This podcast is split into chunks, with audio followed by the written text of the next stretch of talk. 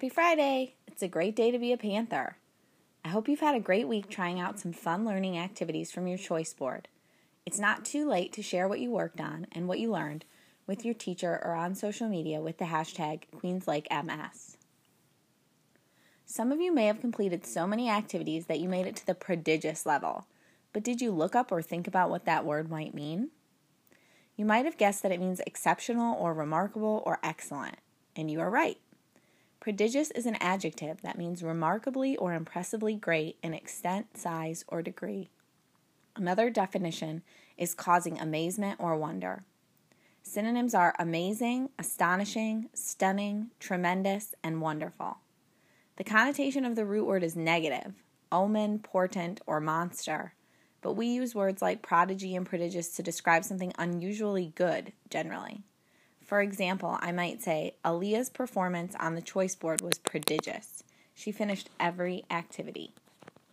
Prodigious is also a good word to describe the technological innovation we have seen in response to the COVID 19 pandemic. I've learned of three stories recently that I wanted to share with you. The first story is about Tommy the robot nurse. I learned about Tommy from a Newsela article. Tommy is one of six robot nurses helping human doctors and nurses take care of patients at Circolo Hospital in Varese, Italy. The hospital is in the epicenter of the Italian outbreak. The robot nurses are the size of small children, and they are left with patients to monitor and assist them while doctors care for patients in more critical condition. While the robots can't replace humans, they can measure blood pressure and oxygen levels to help doctors and nurses monitor patients' health conditions. Finally, using robots helps to limit human contact and use of personal protective equipment at a time when stopping the virus is critical and that equipment is in short supply. Another story I read was about Avi Schiffman, written by Hope Khan from iGeneration Youth. Avi is a 17 year old from Seattle, Washington, who has created a website to track cases of COVID 19. Avi, a self taught coder, has received more than 40 million views on his website. He uses a process called web scraping to download data from government websites.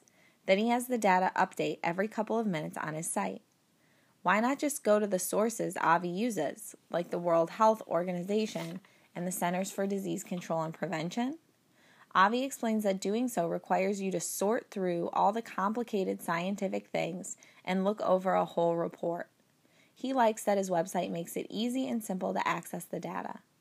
Avi is looking forward to using his website to track other things, like wildfires, in the future. Avi says if you just put your mind to it, you can make something like what I did. You just have to have the motivation to want to change the world. The last story is about some of our YCSD middle school teachers. The PE department at Grafton Middle School created a PE app. The app has activities students can use to increase their physical activity outside of PE class, as well as improve their overall health, fitness, and well being, according to the app's description. The app includes videos about fitness, yoga, and different exercises. There are workouts of the day and recreational sports activities, as well as health information and activity logs. It's free and user friendly. I definitely would qualify this as a prodigious effort by the Clippers.